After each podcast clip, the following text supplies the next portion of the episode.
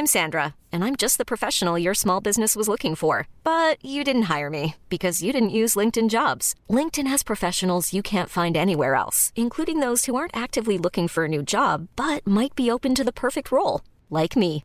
In a given month, over 70% of LinkedIn users don't visit other leading job sites. So if you're not looking on LinkedIn, you'll miss out on great candidates like Sandra. Start hiring professionals like a professional. Post your free job on linkedin.com/achieve today.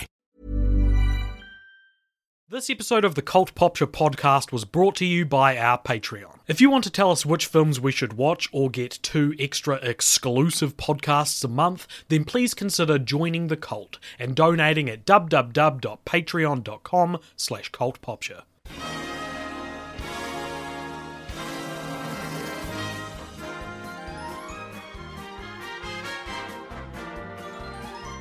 Uh, all right, Tēnā koe.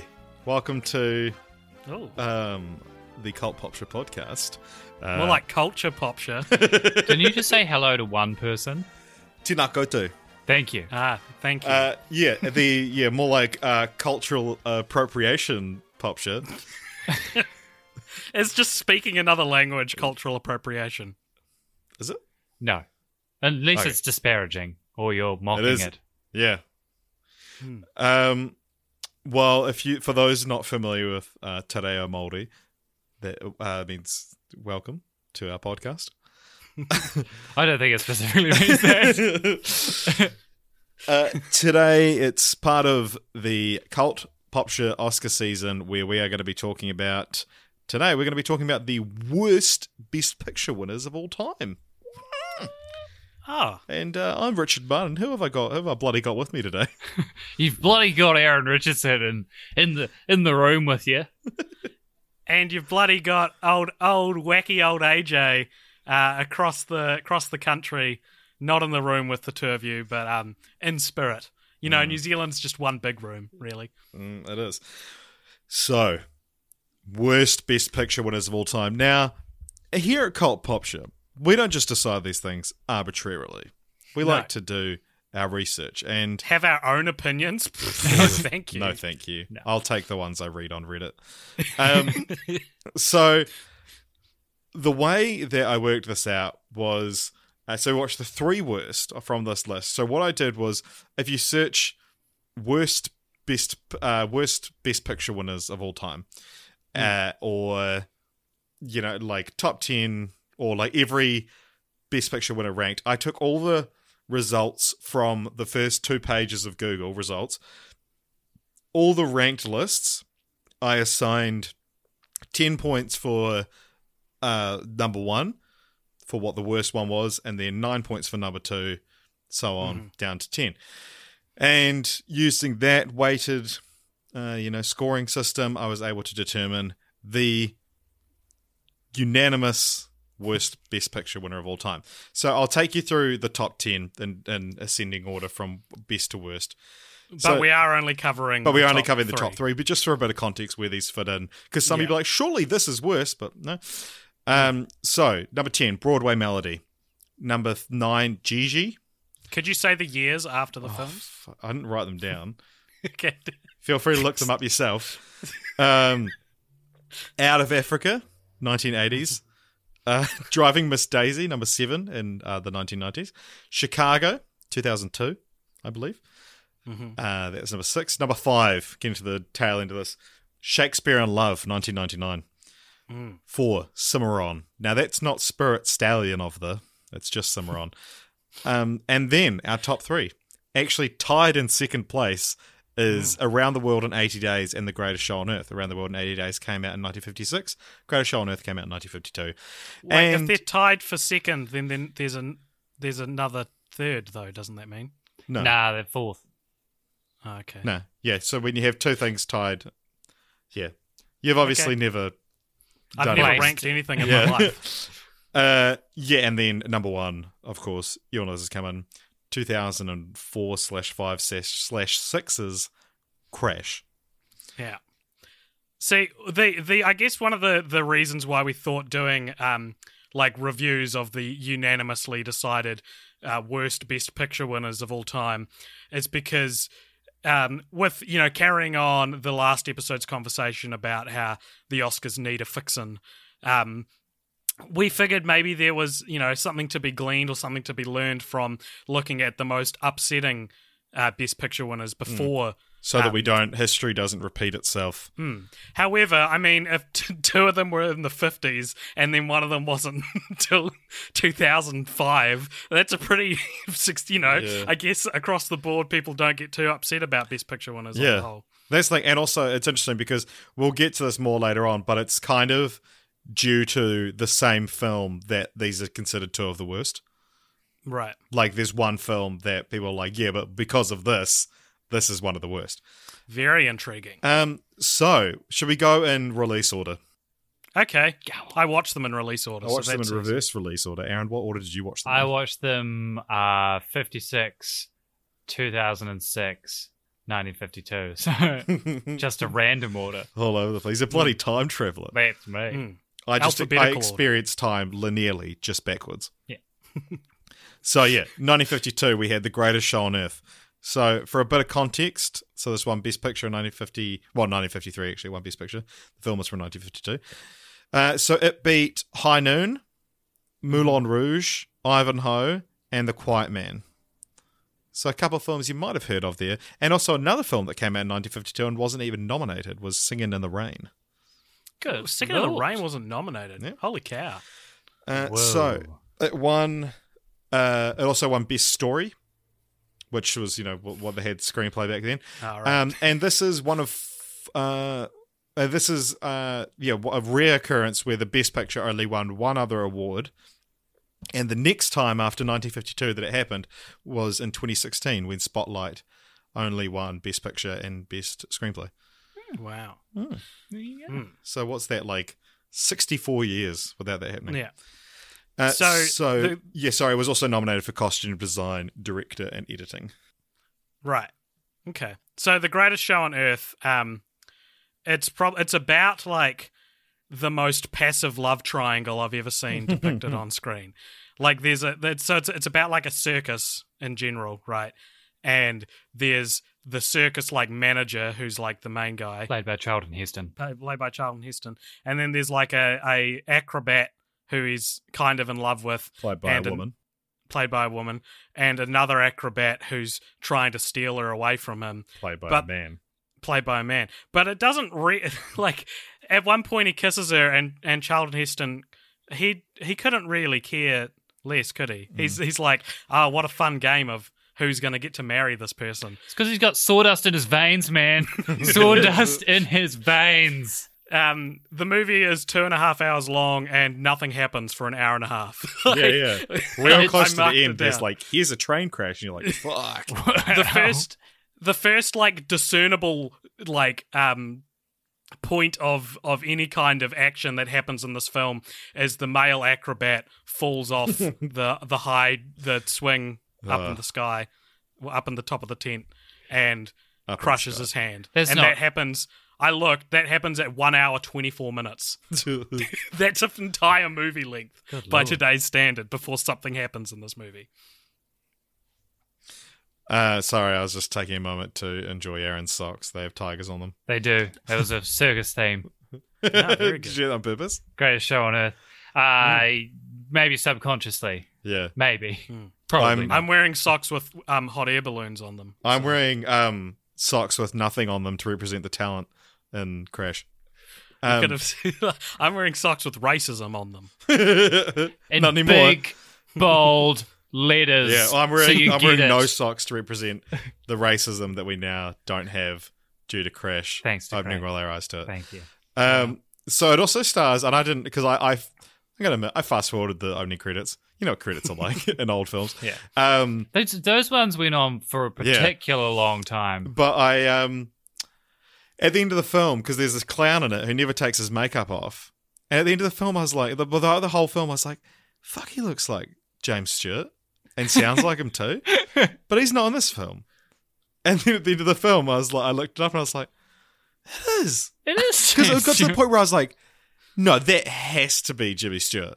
And it was. Yeah. it's such a funny thing for your mind to like be like, nah, it can't be. He's not it's a- like he's it's a movie this from the fifties. Like it's Yeah. perfectly Yeah, well, I think that it's it one of those things done. that's like I just figured surely I would have seen at some point that this starred Jimmy Stewart, but no, I had I just had ignored that. Well, I think he's to be fair, his name is the third billing. I think. Like yeah, because I saw Charlton Heston, I was like, oh, cool, and fast forward. Charlton Heston, very um Harrison Fordy, I thought in this, Because I, I haven't really seen much young Heston. Yeah. I've seen the older um NRA Charlton Heston. wow. Big I supporter. don't know enough NRA. about my Heston law to be able to keep up here. Oh yeah. Uh, well, he's in the, bowl, the Bowling for Columbine documentary, and Michael Moore goes to his house and is like, "Hey, do you think that school shootings are bad?" And Charlton Heston's very senile, and it's it's very uncomfortable. oh god. It's his best work since the greatest show on earth. Uh, yeah. So I found one of the lists that ranked this number one uh, was by Variety, and it said the Acad- uh, the Academy evidently wanted to ro- reward Cecil B. DeMille, who directed the film, for his 40 year career. Too bad they didn't wait until the Ten Commandments in 1956. Too There's that movie. There you go. Uh, this movie is bright and gaudy but dated as the filmmakers seemed amazed at the concept of a circus, so they stopped the action to watch various acts. That's a pretty apt description. yeah. Yeah, this movie's a circus. It's Yeah. just going to the circus with a It light has- plot Yeah. intertwi- intertwined between it, Like, and then yeah. a, then a train crash. it has a real weird, like documentary kind of feel. Yeah, yeah. Like parts of it are kind of set up it as like a yeah, because it's terrible and it's boring. It's long and it's boring and nothing happens. no, because there's like that narration at the start. Where it's like the circus is, and then like yeah, that's Cecil B. DeMille really, providing that. Yep. there you go. His best work. Yeah, since Ten Commandments. Since we, you know, you you experience time. Yeah, but, like, you you know. know, experience. Literally just backwards. Uh, yeah, the, um, but it's interesting. So yeah, the Ten Commandments, that because because the, the, the Academy has, been noted for doing this before, kind of thing, where they award maybe not someone's best work, but just so that you know someone deserves an Academy Award. Cecil B. DeMille died in the late fifties, I think, in nineteen fifty nine. And so they were like, "Oh shit, he's getting on, getting on a bit. We better give him a Best Picture award before he dies." Uh, but if they'd waited four years, he made what would evidently be like his magnum opus, The Ten Commandments. And too bad, because it got beat for Best Picture by Around the World in 80 Days. Uh, so, yeah, a lot of the flack for these two films uh, come from the fact that, like, they should have waited till The Ten Commandments, and then The Ten Commandments should have won. I mean, you never know though, do you? Because Yeah. they they never knew that that was coming out. Exactly, exactly. They assumed he'd be dead before then. Yeah, it's like people like they should have um had uh, Leia just die in space in Episode Eight of Star Wars, and then it's like they didn't plan for her death. Like, Mm. like every single um every single scene in every single movie, they go, "Oh yeah, well we should write this as the last scene in case they die after filming it."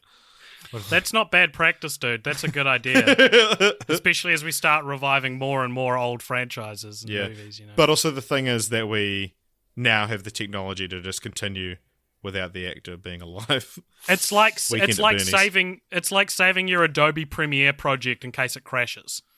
yeah, it's gonna Like, crash. It's just a matter gonna- of when. Queen. Exactly. So film film a death scene for your old elderly actor so that you can you always just have it there just in case. Yeah, interesting. I mean, I don't really have much more to say about Greatest Show on Earth. To be honest, I've been I've been working morning shifts, so I start work at like four four five a.m. this week, and then I get home and watch these long, boring films. So, So you've been working on the greatest shows on earth and then go home and watch the yeah, greatest show. on Earth. exactly. How do they stack up? uh, phew. I don't know. I'd probably rather watch the six p.m. news um, than the Greatest Show on Earth. But yeah, I did start to I, I did doze off and sort of glaze over for a lot, and then it's like, there's a train crashing. How they're like, she's Yeah. on that train. Let's drive into the train to try and stop it.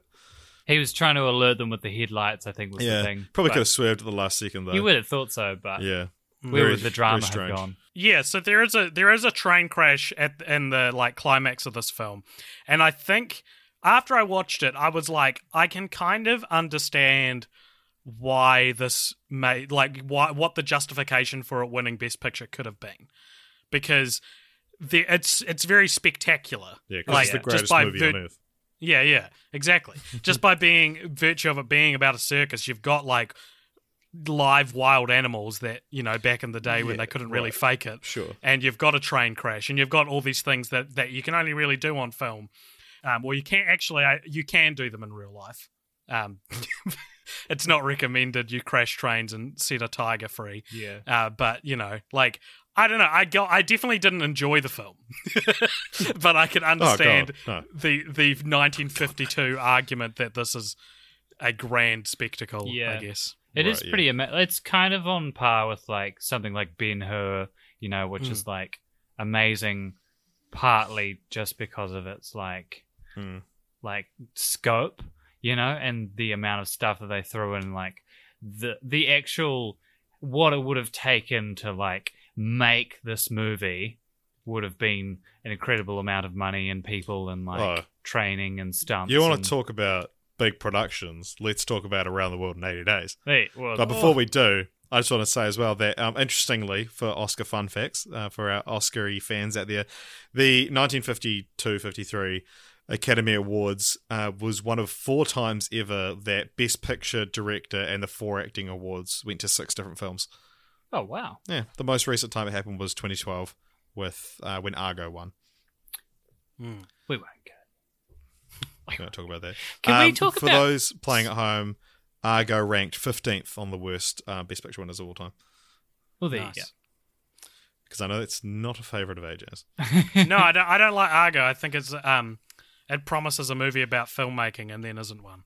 Are Yeah. you partly annoyed because um, there's a bit in Argo where they claim that the New Zealand embassy turned them away and it never happened? And Yeah, then and it was on the news in New on the Zealand for three days. Aaron, Aaron then- I'm furious at that. they That's why I apologized, but you still haven't got over it. Yeah. Um, Yeah. Also, I should have mentioned at the start that uh, out of 90 Best Picture winners, uh, 37 appeared on one of the lists, at least once on a list of 10 worst. How, what percentage is that? Uh, That's like nearly fifty percent. no, right? well, it's well, between a third and a half, more than a Hmm. quarter. Slightly more. Yeah. Um, Welcome to to maths popture. where we we work it out but don't confirm it. 90 divided by 37 equals Oh, now we do confirm it. 2.4. Two point four percent. No, that's 20. not right. See. See? Tweet us. Tweet us what um, what percentage thirty seven is of ninety. And you know what? We'll feature your tweet on our next episode. Okay, I've worked it out. There's about What is- 43, 44%. 41. There you go. Wow, this is as exhilarating as us discussing Yeah. uh, the the year, the shape of 2019 compared to the shape of other numbers. Uh, the, the the shape of 2019 should have won Best Picture last year. a, a woman falls in love with the year. Is this a um a, a true TV documentary or whatever they call? This is weird reference to drop down. um, oh, you mean like um, oh yeah, I'm in love with my car kind of things. Yeah, that kind of stuff. Yeah. Give, give let's start awarding those things at the Oscars. Do you think you can get married to a date? Like you know how you can get married to buildings and shit. right. See, I thought you meant um, like the fruit. I thought you good. meant like going on a date. Yeah, yeah, yeah, This yeah. is my date. Well, do you reckon It's you like- can get married to your girlfriend? Ew. Gross. Uh, so let's talk about around the world in 80 days. So Hmm. I should have taken note of this when I first made the list, but going back through today, I actually couldn't find a single list where this is ranked number one. Interestingly, Ah. um, but it's you know I, I think it's just generally not very popular, especially because it's a famous loss. Uh, you know, of a famous you know upset. Mm. So that was really interesting. Um, the so this beat the Ten Commandments, which fun fact, fun fact is the seventh highest grossing film of all time, adjusted for inflation. Wow. Uh, it also beat The King and I and Friendly Persuasion and Giant. A giant. Yeah, be- beat a giant. Not in a physical Just fight. just a real tall man was nominated for Best Picture that year. They were too scared of him to explain how the Oscars work. Yeah, And they're like, yeah, sure, you're nominated. uh, it was just a picture of him. Best Yeah. Picture. Yeah, he was like, I've got a picture. and he held it. And they're like, yeah, no, we get This it. Just tall man. The nominees are Around the World in 80 Days, The Ten Commandments, The King and I, Friendly Persuasion, and This Tall Guy. But then, you know what? When Around the World in 80 Days, he respectfully clapped and, like, was, you know, Yeah. they interviewed him afterwards and he was like, oh, you know, the Oscars were the real winner on the day. Yeah, no, he's, he he like he he was so happy he like leaped out of his seat and the cameraman was like fucking like, tilt up massively. Um, okay, so this also won cinematography, editing, scoring, writing, and it was nominated for art direction, costume design, and director. Art direction and costume design are probably the things it should have won for. yeah, above the other things. Um, yeah, so this is a three-hour movie uh, that has a awfully paced beginning and then ends very abruptly. Yeah. And I was like, how does it have both those things? And it's three hours. Like, if you're unfamiliar with the story, it's basically about like um, a guy who bets he can go around the world in 80 days and then he just fucking does it. Um, but the the point Yeah, in the story yeah. where he where he makes the bet and leaves is like so early, much more, way earlier on than It's like ten a- minutes before the movie starts. and then it The literally opening is ends. just him being like, "Remember ten minutes ago when I beat you guys." No, you start And the then- movie and then the, the the memory is just implanted in your head. and then the film literally ends when a character goes, "This really is the end." Yeah, And yeah, it yeah. ends. And it's like, what just happened? You spent so much time doing other things. Why couldn't we have just, you know, Come Yeah. up with ended it like how how the rest of the film was drawn out? But yeah, so it, it is a pretty epic story. It takes Okay, this place- is epic. over 13 countries um, and 112 locations, and the filming actually visited every single one of those. Really? Yeah. Even Didn't Hong get any of the Kong one? actresses. yeah, Wow. yeah. No, Did- didn't didn't get people of the right race to play the. Yeah. Uh, Can we talk about that? yeah, yeah. Go You've for got it. it. So there's a there's an Indian princess that they rescue in this film, and at the start it's like a white woman with like very heavy foundation on, right? and and you're like, look, it's 1956. I'm not gonna write to anyone, and you know, I'm not gonna write they're to all dead. Congress So. and be like, this is unacceptable. Um, but then as the film goes on, they just don't really bother putting the makeup back on her. And it's like, this is, by the end of it, you're like, this is a white woman. This is a Brit- a white British woman. You can't tell me she's Indian. It's insane. She's still, she's got like the, the dot in her, on her forehead. And it's like, that's, that's not enough. If anything, you're making it worse. Uh, yeah. So, Aaron and I watched this together because we needed, um, you know, moral support to Yeah. get through it. And I've started doing this thing lately where I'll start snoring before I fall asleep. and so I'll like lying on the couch and I'll be like, just doing this real gross breathing because uh, my has become so relaxed and that's my like cue to be like, you you need to wake up before sleep. um, and so I did that quite a few times during this film. The story didn't really have a point. I just started sleeping. No, I, I can attest to that though, because when we used to watch franchise movies together, like I'd just I just let you fall asleep at the end of like Breaking Dawn Part One. yeah, And no, it then, I a woke up. I was like, pretty "You have to watch the rest of this, man." yeah, yeah, yeah. It was like I remember, yeah, you tapping my feet and being like, "Oh yeah, it finished." And I was like, "Fuck, how long did I go to fall asleep?" Like half an hour. And I was like, "Fuck, now I've got to like take time out of my day to watch a half an hour of this." Uh, yeah, but so it's pretty impressive spectacle. So there's one thing, one interesting thing about this, and, and Aaron and I watching this together is like two hours into the film. There's they're at a saloon and there's a pianist and he turns around and he's got these piercing blue eyes and we were like, is that is that Frank Sinatra? and then we uh, I googled it. And I was like, oh, yeah, he's in this film, along with like 39 other celebrity cameos. So like this film was known at the time for being filled with hmm. minor appearances from like huge celebrities at the time. The only one we recognized was Frank Sinatra. I looked up the list of names. One was Buster Keaton. He was Yeah. the train driver. And we still weren't sure that it was Yeah. Buster Keaton. because it was one of those things where we saw him and we're like, oh, that must be him. And then because I looked at what role he played, and, were like- and then it was the next part of the film. Well, that must be him. And then we are like, wait a minute, I don't know what Buster Keaton looks like. Um, one thing that really disappointed me about this film is that, like, I've I don't have a lot of exposure to Around the World in Eighty Days. Have you seen Um, the Jackie Chan one?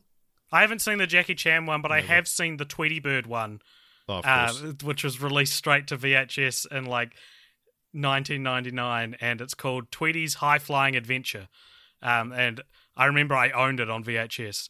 Um, but yeah, I didn't I didn't really know much about it. But like to me, if you said what's the main like striking visual image of Around the World in 80 Days, I'd be like the hot air balloon. And they use the hot air balloon to get over the Alps, and then they land it and never use it again. I was like, I thought that was the movie. I thought the mo- the Yeah. the story was them traveling around the world in a hot air balloon, but it's only like the first like, you know, fraction of their journey. But I don't know, it's more interesting than just watching two people in a hot air balloon. If I whole had to watch three hours of two dudes in a hot air balloon, Mm. I don't think I would have lasted. it is a weird thing for me to be complaining about, but I do think I think maybe if the other ways they traveled were as interesting as a hot air balloon, and there there's a couple of others. They they they set a sail to like one of those things that you put on a train track that isn't a train. What are they called? Where you like Choo choo train. no, like the platform and you you push the lever up and down to make it Oh, move. yeah. Oh, The, um, Yeah, they- the livery do does. Yeah, yeah, yeah. They attach a sail to that and go real fast along a train track.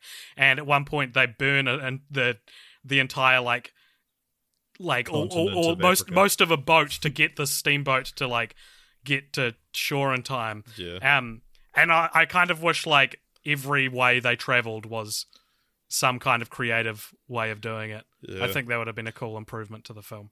Oh, yeah, interesting. Take take that. Um, what's his name? the guy who wrote it. Jules Who wrote the- Verne. Jules Verne, yeah. You Fuck idiot. you. Uh, so, Hey, they ride elephants, all right? Elephants. yeah. So, but yeah. But There's a real speaking of too. animals and living beings that appear in the film, so I mentioned it's got a pretty big cast of cameos. Um, Mm-hmm. But you know, the full cast, including extras, consists of 68,894 people. Seriously. Yeah. It's a Good big Can you cast. name them all? Frank Sinatra, Buster Keaton, Which was your favourite? Frank Sinatra. Thanks, man. Um, and it also had 7,959 animals. Where are these extras? Like, is they just in the background? They're I all in those crowd scenes, presumably. Yeah. Yeah. Like Yeah, the one there's, like, set in pretty big India crowd that's Yeah. full Hmm. of white people. yeah. Yeah, there's like white people in the background that are just in shadow, and they're like, that'll be enough. Yeah. so I I liked this film more than The Greatest Show on Earth. Yeah, so I more, thought more that- happens. Yeah, yeah, and I think um, it's not. There's nothing really wrong with it. It's just long and old and a bit racist in places. Yeah. and those are those are most of the things that I could could call it out on. But you're saying that the main reason because it can't be just like it bet the Ten Commandments is the main thing wrong with it. Like Well, uh, what? do you want to say like so? This is what Variety, same source that that gave the last quote. Yeah. Um. So they ranked it fifth on their list. As TV continued to steal audiences, movies tried to offer bigger spectacles. This one was filmed in 13 countries, and producer Mike Todd rounded up 40 well known names for bit parts. Todd is credited with coining the word cameo to describe their brief appearances. But to modern eyes, the film is never as fun as it wants to be. That's a very a lot of like praise and then one unexplained line of, of critique. Yeah. like it's wonderful. Uh, it's got it's so it's it's got all these exciting locations. We've got so many celebrity cameos, and it actually coined the word cameo, but it's just not that fun. it's like, oh, okay. Yeah. I think you- it's one of those things like like both Greatest Show and Around the World in 80 Days would have been a lot better if they were shorter. yeah. Like, but yeah, But they also, you can see that almost they won the Oscar for similar reasons. Yeah, like they're both they're both spectacular. They're both they're both um celebrations of what film can accomplish. Yeah. You know? So I can understand why that could translate in the Academy's mind to best picture, I guess. yeah. Uh, also, I think uh, The Greatest Show on Earth is the lowest rated on Rotten Tomatoes Best Picture winner. Interesting. Right. I actually think I would rather watch The Greatest Show on Earth again Really? rather than um, Around the World in 80 Days. Because, like, neither of them really have a very interesting plot. And to be honest, I think that, like, visually, um, The Greatest Show is, like, nicer to look at. Hmm. Just in terms of, like, the costumes and, like, the elephants and, you know, like, all the. There's like, elephants in Around the World in 80 Days, Aaron. You said it yourself. It's true. You only see the back end of that elephant, though. Oh, you said, I think you said it's true I think I you? disagree with you, Aaron, but I'm not at all passionate enough Yeah. to c- construct an argument for why 80 Days is, is better than Greatest Show. Hey, fair enough, man. All right, well, that's stalemate. Shall we move on? Hmm. Um, so yeah, Crash. This is probably one of the most the most well known bad Oscar winner. So the because film, it's it's like um you know the closer one to our Yeah, the, yeah. the the age of people being able to voice their opinions loud. yeah. You talk to your grandma, world. it's still 1956 is still as fresh as ever. uh, yeah. So 2000. This film was released in 2004, uh, but it wasn't released in LA. So you know it needs to run in LA for two weeks to be nominated for an Oscar. And then, so they did an Oscar run in 2005, and then it won Best Picture in 2006. So it's a very long road to the Oscars, and this is actually the only Best Picture winner to have been released before the previous year's winner. Wow, so it it also cheated its way in Yeah, basically. yeah, It waited, bided its time yeah. because it knew it couldn't beat. Don't know. You don't know. Well, Million Dollar Baby won the year before. There we go. Um, yeah. So it beat uh, Brokeback Mountain, Munich, Capote, and Good Night and Good Luck. God. What? Just Brokeback Mountain's so good. Yeah, but you like Crash, don't you? Um, it's a good, good question. Uh, so uh, we did talk about this briefly um, last Oscar season. Uh, my allegiance to Crash lies in the fact that I studied it in my last year of high school, Yeah. um, and so I was able to learn a lot about Crash. And like And when learn I a lot about racism. yeah. And when I study films, I, I end up liking them more. Like people often say, like, oh, I hate studying films in high school because it ruins the film. Yes, I, I, I have, fucking hate Juno because I studied it in high school. I have the exact opposite effect. Like I love a I love something I love more Juno. when I study it. Um, I do love Juno, but I didn't study it. I just love it independently of that. Like Juno's not deep enough to be studied. yeah. Right. Well, Yeah. neither is Crash, and yet here we are. um, It so seems we've reached an impasse. Touche. like I I just I know a lot. I at the time anyway. I knew I a know lot a about, lot about Crash. racism. I'm I- sorry, I do. um, Just call me And- Paul Haggis, director of Crash and writer. and writer. Um, but look, I don't know. I studied it in a sen- in a way that before I knew people didn't like it, and so knowing everything I knew about it, and then discovering years later that people consider it the worst Best Picture winner of all time, I was like, oh yeah. And so revisiting, I actually watched it a couple hours ago, and it was real interesting remembering the things that I wrote in my essay. right, yeah. like at the end, the song that plays is called "Maybe Tomorrow," and That's so like Stereophonics, which is a great how- song, and it's the best part of the movie. how how music like affects the the themes of Crash, and it's like, well, the music in uh, at the end is "Maybe Tomorrow," which you know insinuates maybe there's hope on the horizon. Um, but Deep. okay, what what would deep. you? Give us, give us the stats. Have Okay, you given us yeah, the stats no, for no, I haven't. Let's do that. Uh, okay, so it also won Best Screenplay and uh, Original Screenplay and Best Editing, which is um, all of our films were nominated for Best Editing. Aw. Uh, it was also nominated for Best Director. Um, Matt Dillon was nominated for Supporting Actor, the only acting nomination in these three films. And it was also nominated for Best Song for a song called In the Deep. But uh, it's the, also the only film other than The Sting to win Best Picture without being nominated for a major Golden Globe Award. That's Best Hiring for your small business? If you're not looking for professionals on LinkedIn, you're looking in the wrong place. That's like looking for your car keys in a fish tank. LinkedIn helps you hire professionals you can't find anywhere else, even those who aren't actively searching for a new job but might be open to the perfect role. In a given month, over 70% of LinkedIn users don't even visit other leading job sites. So start looking in the right place. With LinkedIn, you can hire professionals like a professional. Post your free job on linkedin.com slash achieve today. Drama, best comedy, or best foreign film.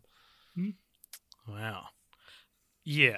All right. So what's wrong with it, everybody? Okay, so it's a like I guess the the thing that everyone says it's a very uh shallow look at racism. So Yeah. it it it act it pretends its characters are three dimensional, but they're all one dimensional. It's a bunch of people who have a defining trait or are a stereotype of that race, and even the ones that are supposed to be like not what you think, like Michael Pena's in this, and Sandra Bullock's racist characters in the movie for five minutes, even though she receives top billing.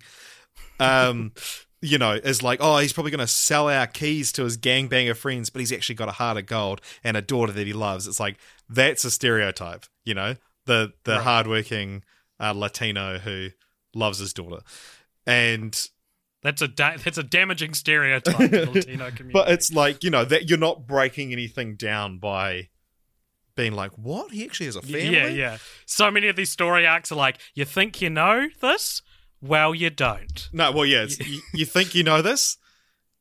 You do because it's You've it's seen it right before. there. Hmm. hey, you ready for some depth? Not going to get it.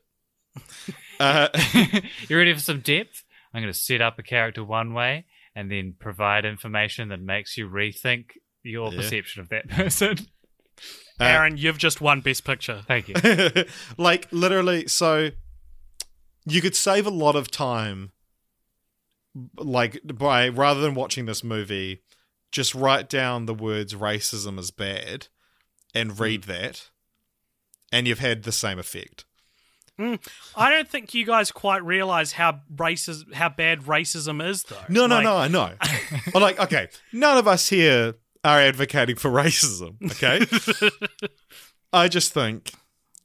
The What's mo- the, the but after that? like, r- like racism is bad, but I'm just saying. The the movie's like Crashes. trying to make you think, be like, you know, this racism thing isn't actually as great as you might think. Allow me to demonstrate.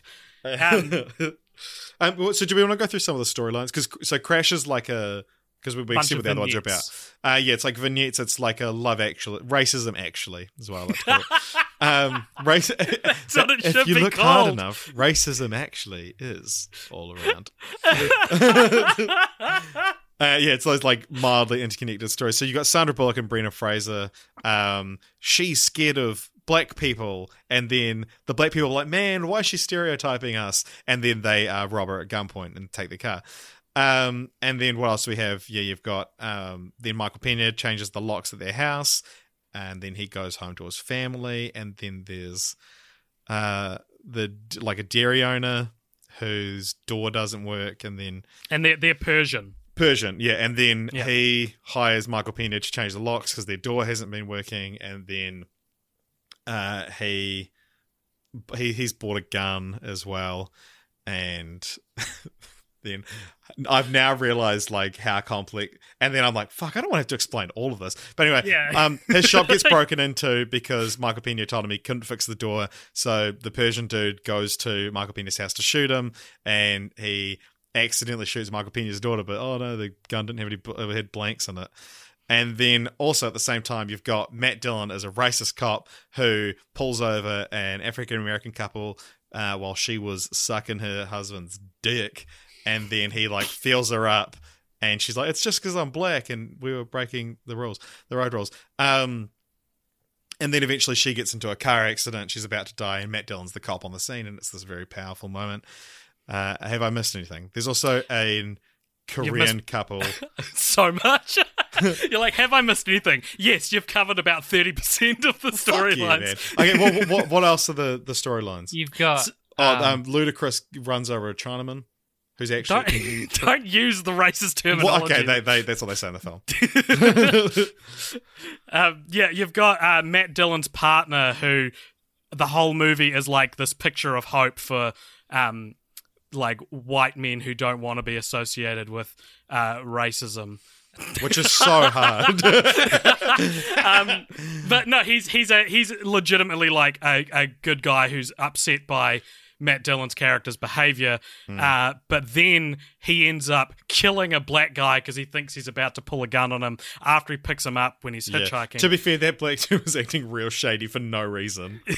that no, that's the that watching it again now. That's the storyline that pisses me off the most. Yeah. because the the problem, the fundamental problem with Crash, whether people have been able to like fully articulate it or not, is that everyone's a straw man and everyone is moving in a way that allows the message to come across and not a way that makes sense for the characters. Yeah, yeah.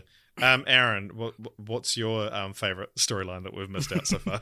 uh, I particularly like Don Cheadle's storyline.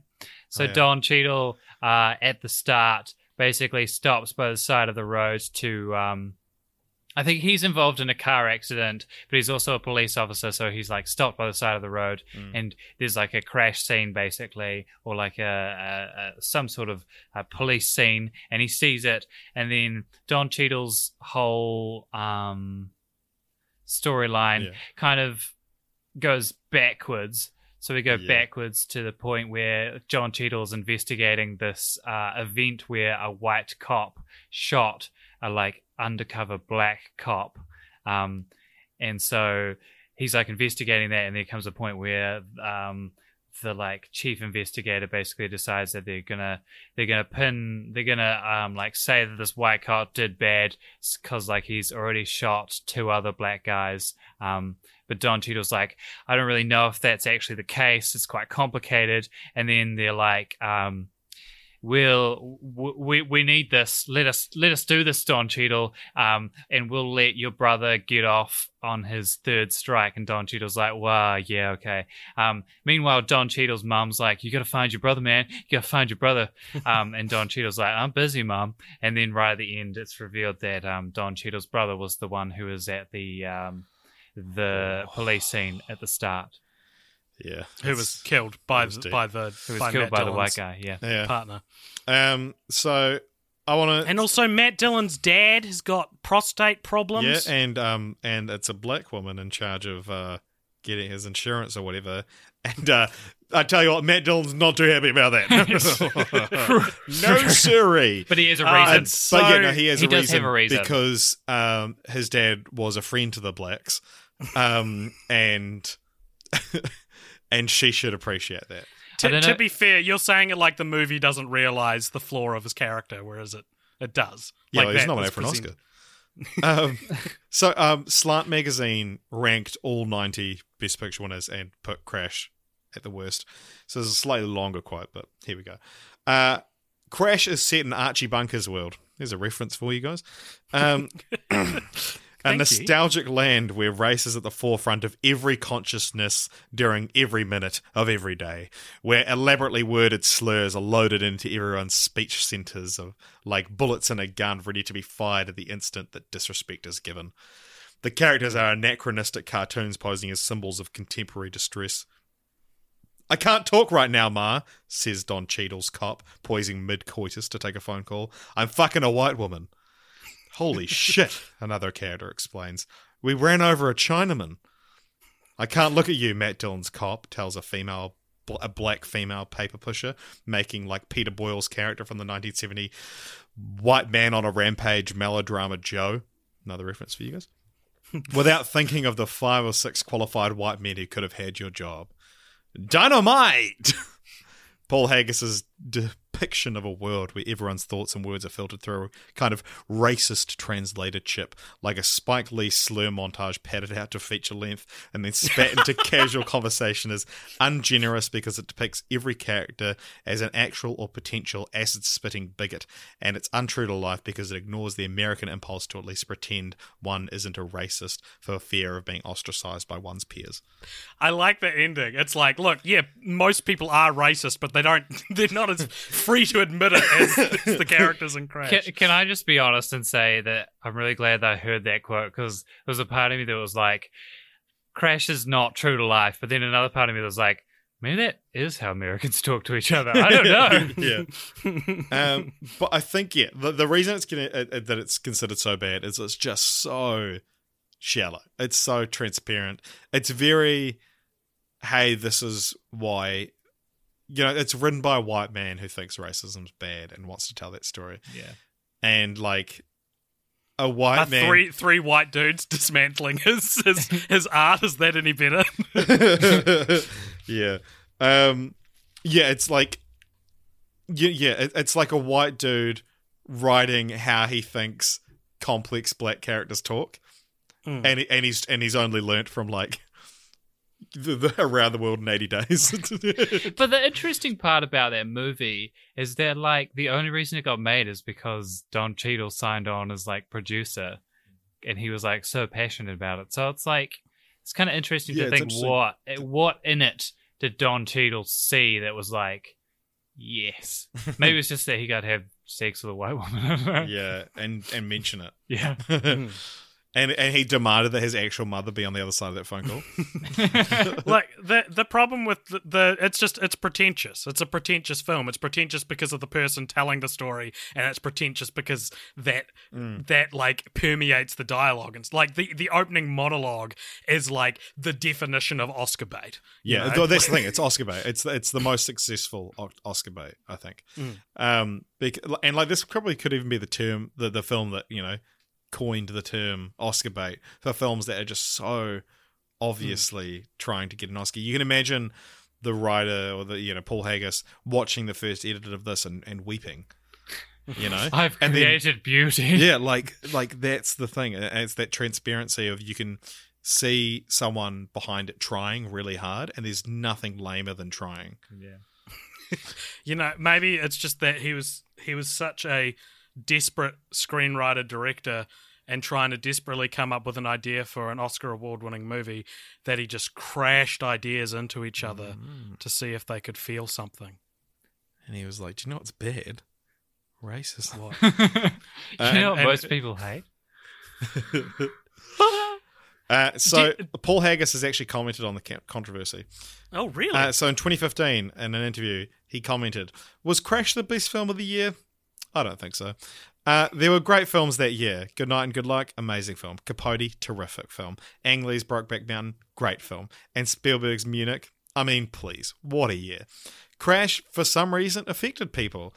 Uh, it touched people, and you can't judge these films like that. I'm very glad to have those Oscars. They're lovely things, but you shouldn't ask me what the best film of the year was because I wouldn't be voting for Crash only because I saw the artistry that was in the other films. Now, however, for some reason, that's the film that touched people the most that year. So I guess that's what they voted for. Something that really touched them. And I'm very proud of the fact that Crash does touch you. People still come up to me more than any of my films and say, that film changed my life. I've heard that dozens and dozens and dozens of times. That's so like, it did its job there. I mean, I knew it was the social experiment that I wanted. So I think, and I think it's a really good social experiment. Is it a great film? I don't know. I've never been, like heard a, heard a quote that's so filled with like, oh, so he's he's got a good head about it, and like, oh no, he doesn't have a good head about it. like this- so much of the, so many of those lines are like, yeah, that's that's a good way to talk about it, and then it keeps going, and it's like, oh, just stop talking about it now. Yeah. You've gone too far, man. It's just Do you, do would you guys call Crash itself a racist film, or is it just Uh, that it's mishandling the conversation? I, I and actually almost would like because and like it is I, I think it is a joke in the film but like the start because one of the one of the opening scenes of the film when Ludacris and his buddy so Ludacris is like supposed to be spouting all these like inspirational kind of like meaningful quotes throughout the whole film and so he sees Sandra Bullock and Brendan Fraser are walking towards them, and she grabs Brendan Fraser, and he's like, "Look at that! Like they're afraid of us because we're black." Blah blah blah blah blah. And then they pull out guns and go and carjack them and it's, I guess it's supposed to be a joke that like, oh, he's saying he's deeper than that, but he's not. But like, that's the film right there. yeah yeah because i feel like um a lot of the film rewards a white man realizing he's racist than it rewards the the victims of the situation like matt dillon's character is the perfect example is that his story arc actually ends with him being a hero and it's like, yeah, but he also like molested Thandie Newton in front of her husband. Yeah. And it's like, what is what are we supposed to glean from that? It's it's very and like, is it that just people are complex? But you, you can say that, but then every other character arc is like they learn something, and I feel like Yeah. that one stands Yeah. out as being a bit too. Ta- uh, uh, Thandie Newton's real unreasonable. I thought, like, I, like what happened to her is horrible, but how she's like getting mad at Terrence Howard for like not punching this cop in the face. This cop who's very ready to arrest or kill them, Hmm. and it's like you should have you know, done something. It's like literally, what the fuck were you expecting him to do? Yeah. Um, what do you think, Aaron? of Crash. Yeah, just in general. I uh I think that there's like a good film in there somewhere. It's just so like heavy-handed and awfully handled that it's like irredeemably bad. Hmm. But also the most interesting thing about it is that like kind of everyone has this vaguely like redemptive kind of thing where they're like at the end of their arc or somewhere in their arc they're given a chance to show that they're like a good person the only person deprived of that is the guy from like persia which is basically like iraq or iran Mm. so it's like interesting to just like think that in 2005 everyone could have a redemptive narrative except for the guy from the middle east you know, Hmm. which is like if you're gonna deconstruct racism or attempt to deconstruct racism and still be racist, like yeah, But his daughter is one of the only um like most pure like pure characters in the film. Like Mm. she she is a like she's what you would describe in this film's two-dimensional character gallery as like a good person. Like she she never sees anything racist or wrong and she's just trying to look out for her dad. And you could see it actually as her story and he's like a catalyst for her change, I guess, if the movie's going to be that deep. Um he does kind of see the error of his ways. I guess is a, is a way you could look at it. yeah. After he's like shot a little girl. after he tried well he doesn't he sort of doesn't really. He at the end he's like, it didn't happen because an angel came down. Mm. And that's like his great realization is that Yeah. he's protected by God or something. You know, like Yeah. Yeah. there's no there's nothing in the movie to suggest that this guy's like changed his ways at all.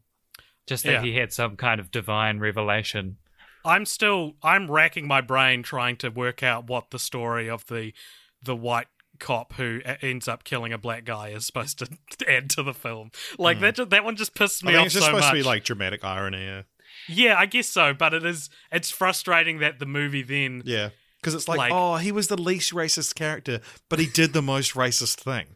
But also you think about it, like kind of the reason he does the most racist thing is they're like he's like, Well, I was nice to I was nice to African American people, so like hmm. and they didn't thank me for it, so I'll yeah, just he's like, one. okay, look, I saved an African American and I've killed one. I can sleep well tonight. I'm fine. Um, and that's the thing. Racism's not that bad if you're also not racist sometimes. Um, the the the thing is though is like I've still got echoes of liking this film left in me, right? Like when when when the um Persian dude accidentally shoots the little girl, yeah. chills. You know? Yeah, I, I, I actually laughed at that but It's so funny, man. Like, um, the, like it's so over dramatic. Yeah. Like the the the dolly zoom onto Michael Pena crying, and it was like I don't- over dramatic. it was. I, I guess it was one of those like nervous release of tension kind of things. But I just laughed. I thought it was so funny. Like When it's, I- I it's so first saw poorly that- handled. I thought. I first saw that scene when I was like 11 or 12. Yeah. And I remember being floored by it. Like, just being like, holy shit, that's so. Yeah. See, like, I would call it flawed as well, but I think we're spelling it differently. A twelve year old Richard would be inclined to agree.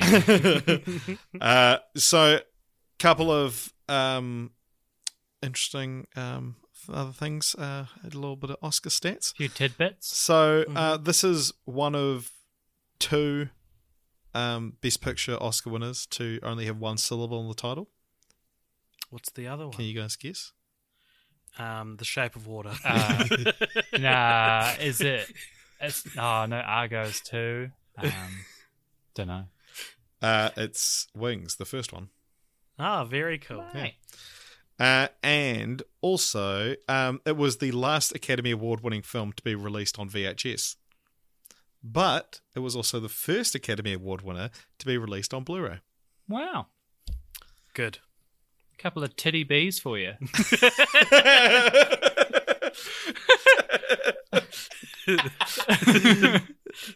I feel like that didn't sound as funny in your head.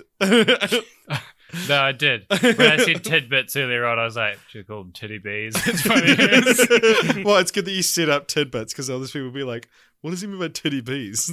The idea of needing to shorten the word bits as well is like yeah. part of what While I enjoy. extending about the word tid. uh, so, do you guys think that Crash is the worst Best Picture one of all time? Yes. Um, no. answer. Okay. I think I think purely from a um well maybe yeah Pu- purely maybe- from a racist perspective. For in, what it in, did. term- for- in terms Yeah. of like failing to to nail a message it's trying so hard to nail, then yes, it is the worst. But I would easily watch Crash a hundred times over the other two we watched. Nah, I don't think I could do it. I think for me, it's Just too- duration alone. It's too offensive. It's right. it's just too offensively bad to like Mm. watch again for me. Yeah, so you would sacrifice if you had to watch one of these three films every day for the rest of your life, you would sacrifice three hours of your day to watch Round the World in eighty days just out of like honor. Out of spite, because yeah. because Crash Crash is a worse movie for society than hundred uh, Around the World in eighty days. No, I, I would say it's a worse movie for me to watch. Like you know, like As a racist. it's like someone. The difference between someone flicking you in the nose And flicking on the nuts. and, and someone punching you on the penis. Mm. You know, Both of which I've experienced multiple times, and, and which would you rather go through again? a, no- a nose flick, of course. And would you take a longer duration of nose flick than shorter duration of penis punch? I see what you're saying. I see what you're saying.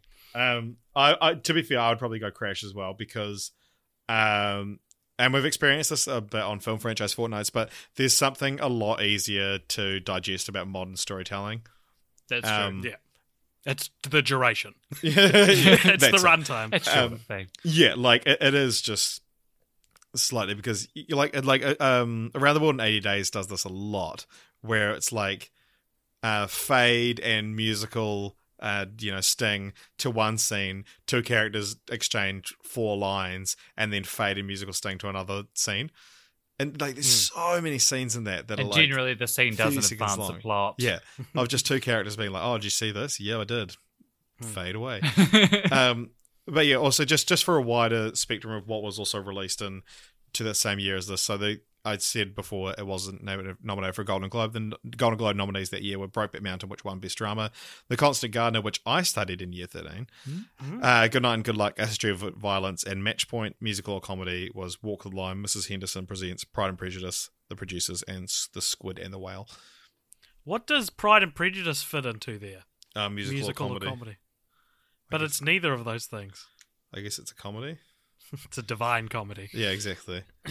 Um, uh, yeah, so I mean, th- there's better films that year. I mean, Constant Gardener's better than Crash. Brokeback Mountain's better than Crash.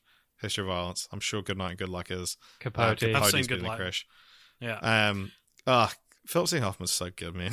I gotta say, probably every Film movie ever made. is better than Crash. no, every surely every movie nominated that year was better than Crash. yeah, Like if any other movie won, it would be less offensive than Crash. Yeah, But on the flip side, I Mhm. do have to say, all of those movies are very white, and at least Crash Yeah. has a diverse cast. yeah. You Even if they are incredibly one-dimensional. Yeah. What's better? You know, that's the question. Racism? no. Have you Oh, watched damn it, Crash? Sorry. God. Hey, but you know, this year we are in legitimate danger of um, Crash's title as worst ever Best Picture winner being Oh, toppled, dude, aren't we? we're so fucking close to it. Oh, you mean Green, I'm terrified. the Green Book? Huh? You mean the Green Book, or No, no. Green Book. is not a bad Green Book movie? is the best. the best of it? um like green book is there's gonna be if green book wins there's gonna be very similar conversations to the ones had after crash one Right. um but at least green book puts an end to racism crash didn't um but literally Bohemian Rhapsody, if that wins, Oh man. fuck. I mean, we'll talk about it more next week. I Yeah. mean, two weeks from now, where we're going to be, we will have watched all the Best Picture nominees by then. I already have. Uh, My name's Richard The Oscars will and the Oscars happen. are that day. But- yeah, the Oscars. Yeah. So two weeks from today, when you're listening to this, if you listen to these on release day, uh, we will be releasing a 2019 Oscar, 2018 or 20, however you wanted to say it, um, Oscar discussion where we break down the seven best picture, eight, seven or eight, Eight. eight best Eight. picture nominees Yeah. this year, and we say our picks for the for the various categories, and then later that day you could watch the Oscars. So that'll be fun. Mm. And play along at home. so yeah, there are we are at a risk of getting a just terrible, terrible film winning this year. So hopefully that doesn't happen, and we'll talk about more next week. So I guess we're done with this episode. Any final Hmm. thoughts from you boys? What racism, Um, good or bad, Aaron? Bad. AJ? It's complicated. See now, would you have said that before watching Crash? No, I would Prob- have said yes. It's bad. Probably Crash made me realize that racism. It's got a pl- it's got its place. it's it's got its place. It's got its. Place. And. Aaron, would you have said yes before watching Crash? Oh, but you would you have said it was good? no, no, I probably wouldn't have. oh, so Aaron, Yeah. so you've seen Crash before? Oh, y- I was born watching Crash. It was on at the hospital. I was born during a car crash. a Car crash. I thought to myself, does this only occur because people are so separate in their lives that they crash into each other because they want to feel some sense of human contact? yeah, you, you feel like like the the title is supposed to be real deep, eh? Yeah. Um, but yeah, also like um, my experience with Crash, by the way, I didn't mention this, is I got it out on video on DVD and watched half of it, and then the DVD skipped, and I was like, nah, I, Ah, I can't be bothered watching the other half of this, and so I never like tracked down a way to watch it again, and then so it was like one of maybe like two or three films that I've ever only seen half of, and then so I've watched um the other half, and I was like, didn't miss much. Did not miss. you didn't even watch the first half when you rewatched it. Yeah, yeah. I was like, uh, he was racist and he was not racist. Okay, I'm, I'm, I'm up to date. Ah, ah. Can I Um, ask uh, three to three, three, two, and one? What do you think is the third be- third worst, second worst, and first worst? uh, I would say definitely. I think, um, because I haven't seen Ten Commandments, I'd say Around the World in 80 Days to me is the least worst. Like that's the one I could see why it won, especially for the time, the size of the production, everything like that. Then uh, Show on Earth. Again, haven't seen the other nominees that year, but um, I think there's an argument to be made for it. Uh, Crash, I have seen the other nominees or some of them, and it's just a bad film, and so I would put that at number one. Yeah, I'm gonna. I'm inclined to agree. I, again, if I had to watch one of them every day for the rest of my life, I'd pick Crash. But in terms of which is the worst film, I'd say Crash is the worst. Yeah, of the I mean, there's there's films I like less than Crash that I would still rather watch every day than The Greatest Show on Earth or um, Round Yeah. the World in 80 Days. Yeah. Aaron, what about yourself? I definitely put Crash as the worst, Yeah, but I, yeah, I just don't know where I put the other two. I think, I think because I watched um, the Greatest Show on Earth in like HD on a massive screen, it was more enjoyable to me than the experience of watching Around the World in 80 Days. with So- me half snoring. Richard, Richard, the old uh, eyes eyes open, soft palate slack. Martin, um, That's a good name for a, a band. Soft, Soft palate pellets slack. that is real cool. um, yeah, yeah, I'd have to say um, second worst would be Around the World in 80 Days, and then third worst would be The Greatest Show on Earth. Yeah, Although fun, fun little titty bee as well. Um, love a good Well, tip. I'm actually doing a circus show, like learning to do circus acts at the oh, moment. Oh, yeah? And some of the circus acts in the greatest show on earth, especially the aerial stuff, Some of them are very unimpressive. very unimpressive. now that I have a beginner's knowledge of the circus, Of the circus. let me tell Let you what this Oscar winning film got wrong. now that I have a beginner's knowledge on racism, let me tell you what Crash got right. yeah. As a white man, here's what I think. Um, also, I do want to just give a shout out to um, Grace Augustine, Aaron, who you're very familiar with. yes, indeed. Um, she um, is a good friend of yours. And I'd say more than a friend, Richard. her, um, she posted an Instagram story earlier in the week that I screenshotted because I enjoyed it. Uh, it's her looking very, I don't know, mal- in, in a Malay state of malaise. Yeah. Uh, in bed or lying on a couch or something, and it has a few captions, and it says, "Just saw Crash for the first time because Aaron is doing a podcast about the worst Oscar winners of all time. I know I'm 14 years late, but the, but what a fucking outrage! that film is offensive and jarring as fuck. Day ruined, Day ruined. and I loved it. Well, hey, let us know. Post Instagram stories yourself and tag us on them of what you think of, of Crash, because I maybe there's some defenders out there. Maybe hell, maybe there's some defenders of around the world now. Maybe there's some defenders of racism out there. I don't think there are any actually. I don't Yeah. think. I think everyone's all in agreement with that these days. Yeah. Um, but well, I mean, now it's you're not even allowed to have racist thoughts 40 years ago. It's true. There's another little reference for you guys. Are you guys aware of that? No. What? Uh, Liam Oh, Neeson. Liam Neeson. Yeah. Right. Yeah. Oh, Oh. What a what a dumb you're not thing even, to say. you're not even allowed to uh, To- yeah, say that you were wrong about Yeah, yeah, having yeah. those thoughts 40 years Once a racist thought, always a racist thinker. Uh, yeah, I mean, if you don't know what we're talking about, look up what's happening with Liam Neeson at the moment.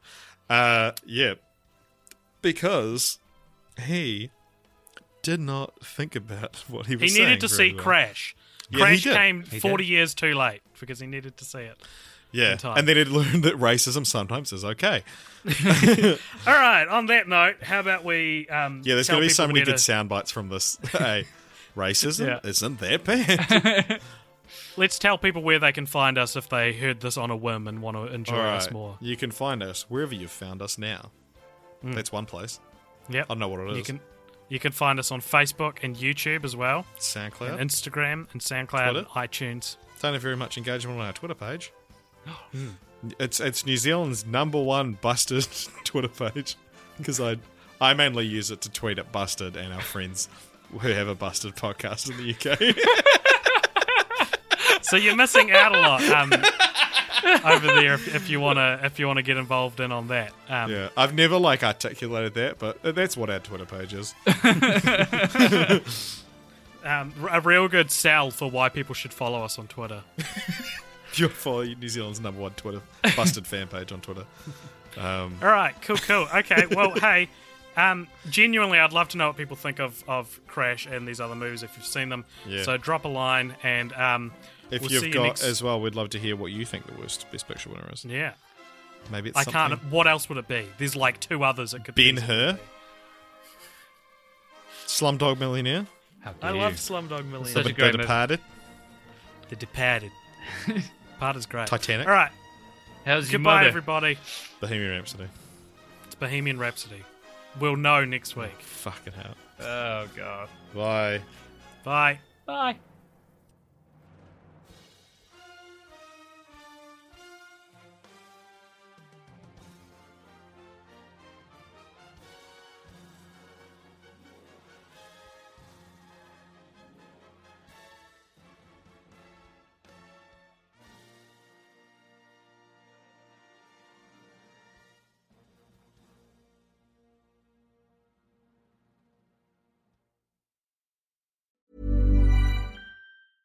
Ever catch yourself eating the same flavorless dinner three days in a row?